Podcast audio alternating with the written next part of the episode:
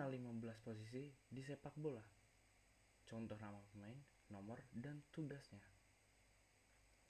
Posisi pertama, penjaga gawang.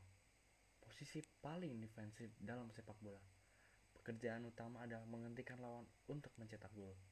Juga untuk mengatur pertahanan dan membangun permainan dari belakang. Mengenakan dua sarung tangan dan jersey berwarna berbeda dari rekan setimnya. Satu-satunya pemain yang dapat menggunakan tangan mereka di kotak penalti kecuali saat menerima lemparan ke dalam. Contoh, Manuel Neuer. Dapat dikatakan, mantan kiper Sekel ini tidak hanya diakui hebat di Bundesliga, tapi juga di dunia. Neuer kini menjadi kapten untuk tim Bavaria. Tidak hanya bermain menjadi kiper, tapi juga bisa bermain sebagai sweeper. Raihan gelar ya.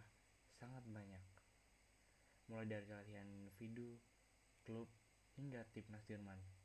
Neuer mendapat FIFA World Cup Golden Glove pada tahun 2014 serta dinobatkan sebagai kiper terbaik Eropa sebanyak empat kali.